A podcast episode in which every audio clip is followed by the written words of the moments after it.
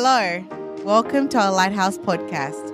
We hope that this message brings inspiration and intent to your day.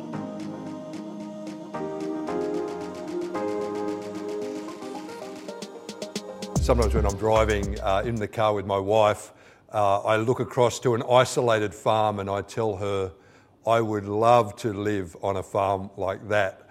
She always chuckles to me because she knows uh, I spend a lot of my life with people and uh, she encourages me that I would never survive out on a small farm all by myself, just sitting there not doing much. And actually, when she says that, she always reminds me that life is about doing things with other people. And today I want to speak to you about the power of community, why you and I have been made to connect to other people in this world.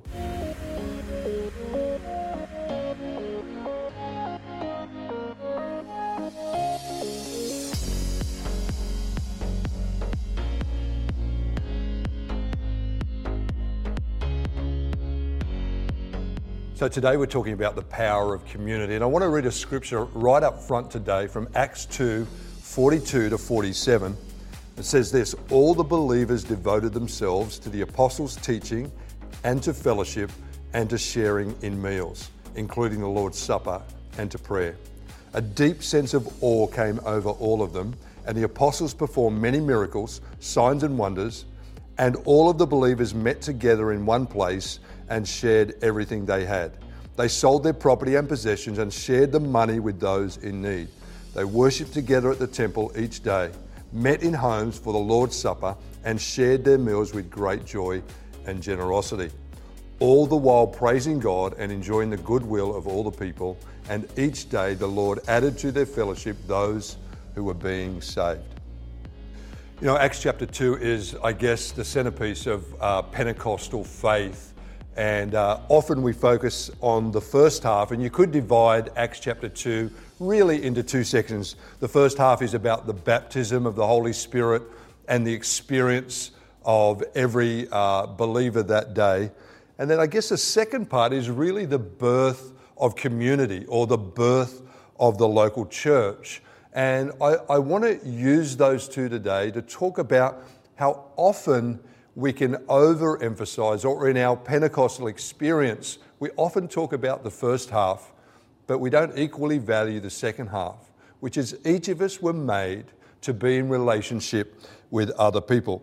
You know, if we take a look for a moment at that first half of Acts chapter 2, some really amazing things happen. It says that there was a sound from heaven like a mighty rushing wind. There was uh, flames like tongues on people's heads. There was believers being filled with the Holy Spirit and speaking in other languages. I mean, not to mention the fact that Peter gets up and he, he speaks an incredible message to a crowd that kind of don't know what's going on. And the Bible says that 3,000 people that day made decisions for Christ. Well, it's a pretty phenomenal thing.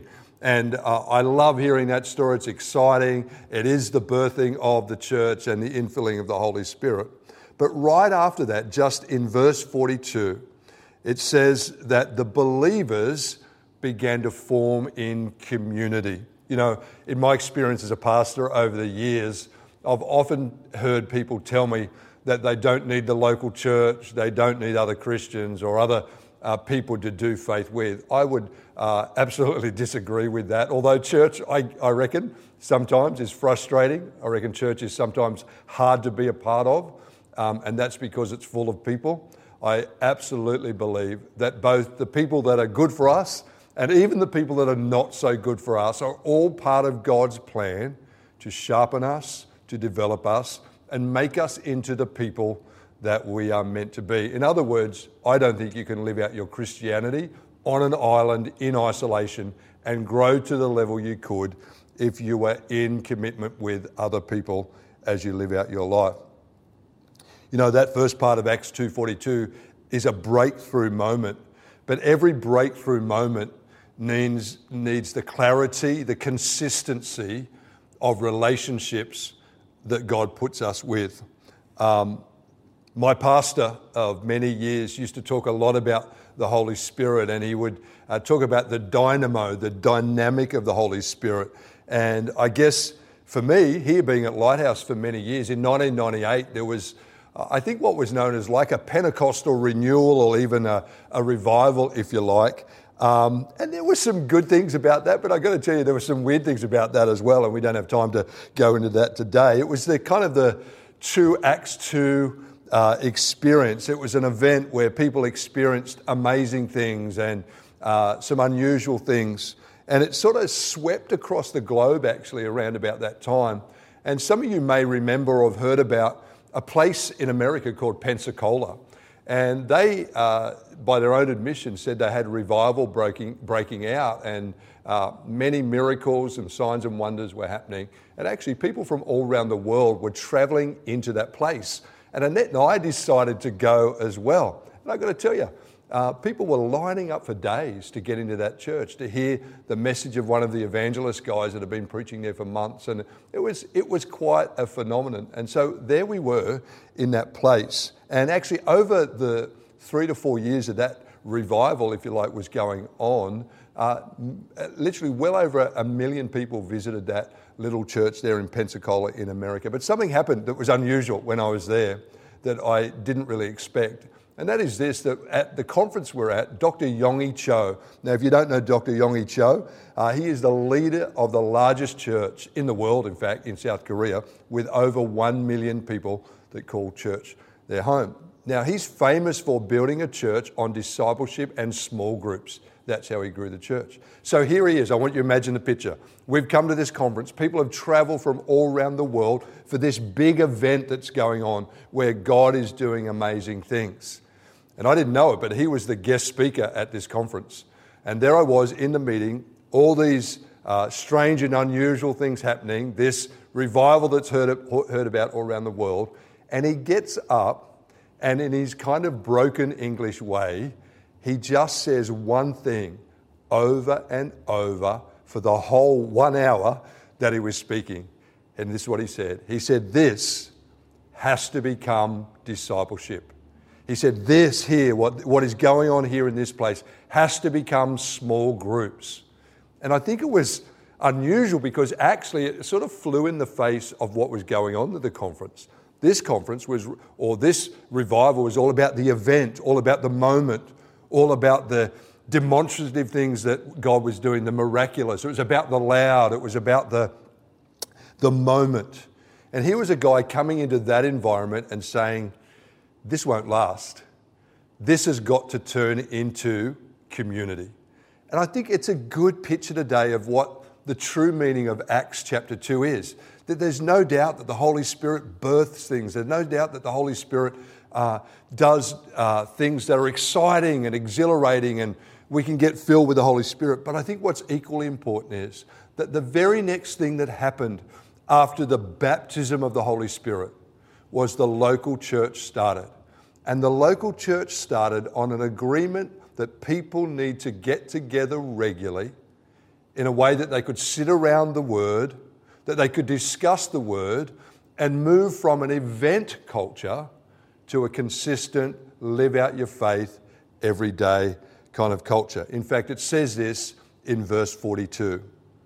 They devoted themselves to being teachable, to fellowship, and to sharing food.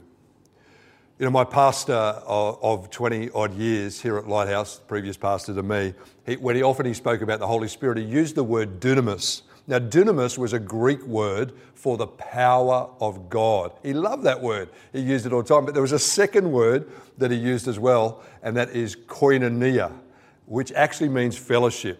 Now, we don't often talk about that uh, these days as much. And even the word fellowship, you know, often when I hear the word fellowship, it sounds very churchy and a little bit old fashioned.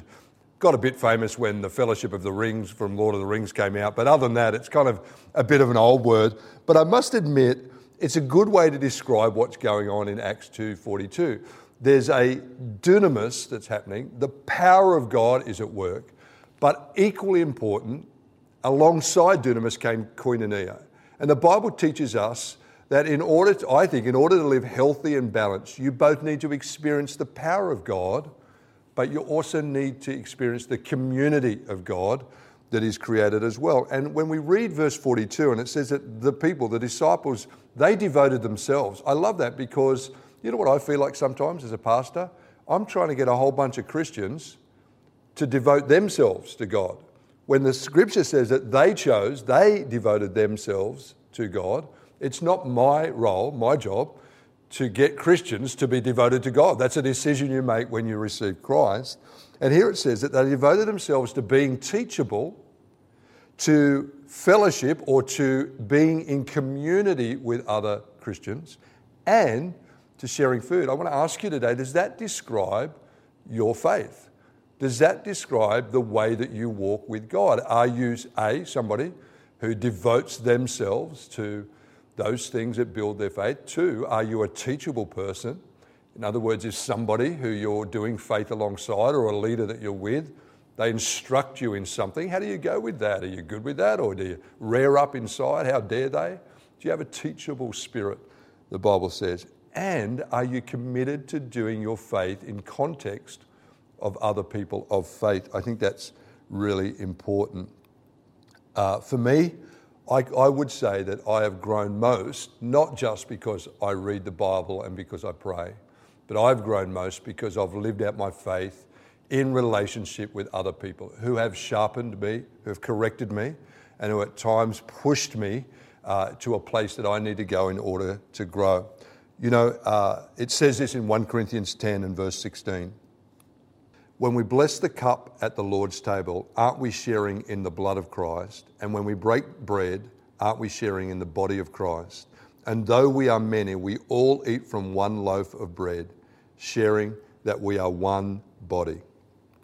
You know, we often forget that what Christ did on the cross, and when we celebrate that, when we do something like the taking communion, all of that can seem, I guess, very symbolic. But the reality is this there's more going on than symbolism here that through the blood of Jesus Christ, we have been grafted into a new family, God's family. We have, it says in Galatians that we are adopted into that family. So, guess what that means? We have brothers and sisters in Christ.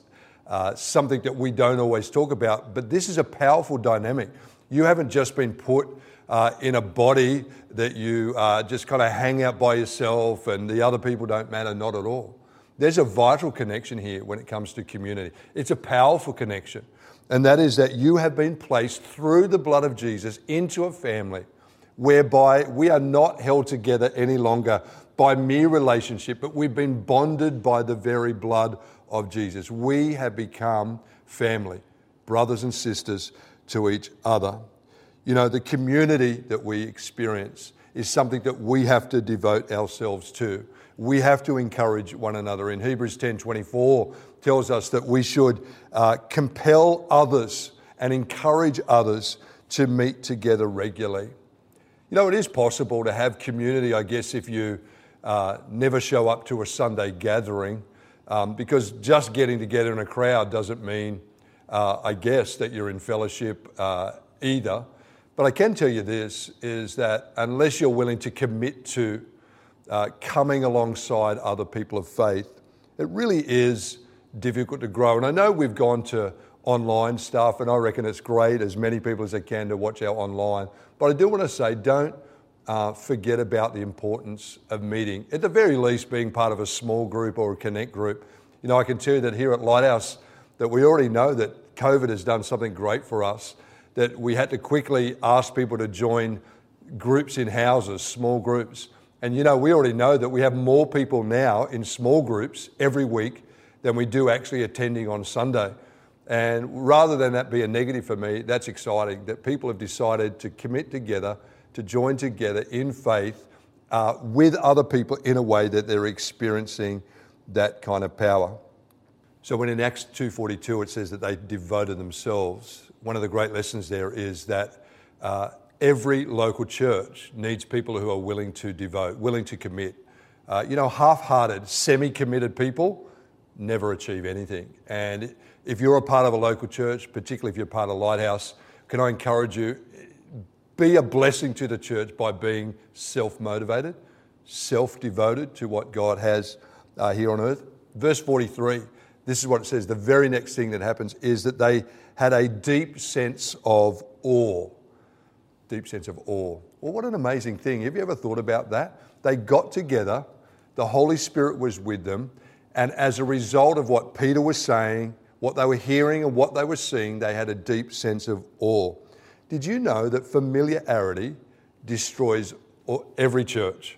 The idea that we have grown accustomed to the average of Christianity, the expected, the here we go again, nothing's different. And actually, what we ought to be doing is coming as we meet together, expecting God to do things. We ought to join together knowing that God has new things. And I think that we've often lost this sense of awe. You know, it says in the Psalms, it says that each generation should pass on the miraculous things that God has done for each generation. I think it's so important. You know why we lose sometimes second generation, third generation kids who grew up in the church? I think we lose them because we've lost our sense of awe about God. You know, I've been a Christian for a long time, but if I just take a moment sometimes just to think about the great things that I've seen God do in my life and in the life of other people, I start to get a sense of awe. If you have an awe for something in your life, you talk about it, you talk it up, you celebrate it. And I can't think of a better time for a generation to hear from the previous generation how incredible God is and the incredible things He wants to do today. You know, verse 44, we're going to end with this thought is that uh, it says this that they met together in one place and shared everything together. You know, the local church, the, the gathering of people, the brothers and sisters, that family spirit should be about us looking out for each other. That where somebody has a strength, it can fulfill the need in somebody else's life. That we wouldn't hold on to and hoard everything that we have just for ourselves. You've got to be in community to find out what the needs are, and you've got to be in community, to be able to give of what you have to someone else. You know, for all of its faults, for all of its challenges, for all of its weaknesses, this thing called the church, I've got to tell you, that it's been the great joy of my life to be part of a local church. And I wouldn't have it any other way because uh, the people that I have got to know over that time, the people that have invested into my life, have absolutely shaped who I've become today. And I want to encourage you today. So glad that you watched us today. But how could you be involved? How could you devote yourself to your local church? How could you be part of Lighthouse in a way that you, at the very least, are connected into small discipleship groups where not, not just that you grow, where that you could be an influence in somebody's life in a way that they would grow as well. Today, I'm going to pray for you. I'm going to pray that you uh, recognize more and more the power of community that God has intentionally placed you in today. Let's pray. Thank you, God. I thank you for every single person that is watching and listening today. I pray that you would increase their knowledge and awareness around the importance of being part of community, growing in faith together. That this was your idea, Lord, so that we would experience, yes, your power, uh, yes, your miraculous, but we would have a way in which we could live out our faith consistently, day in and week in and out. Lord, help us to do it in an even greater way, I pray, in Jesus' name. Well, we appreciate you watching today. I believe that God is going to continue to encourage you in ways in which you can be a part of the family of God. God bless. Thank you for listening. Please connect with us at a differentlight.com.au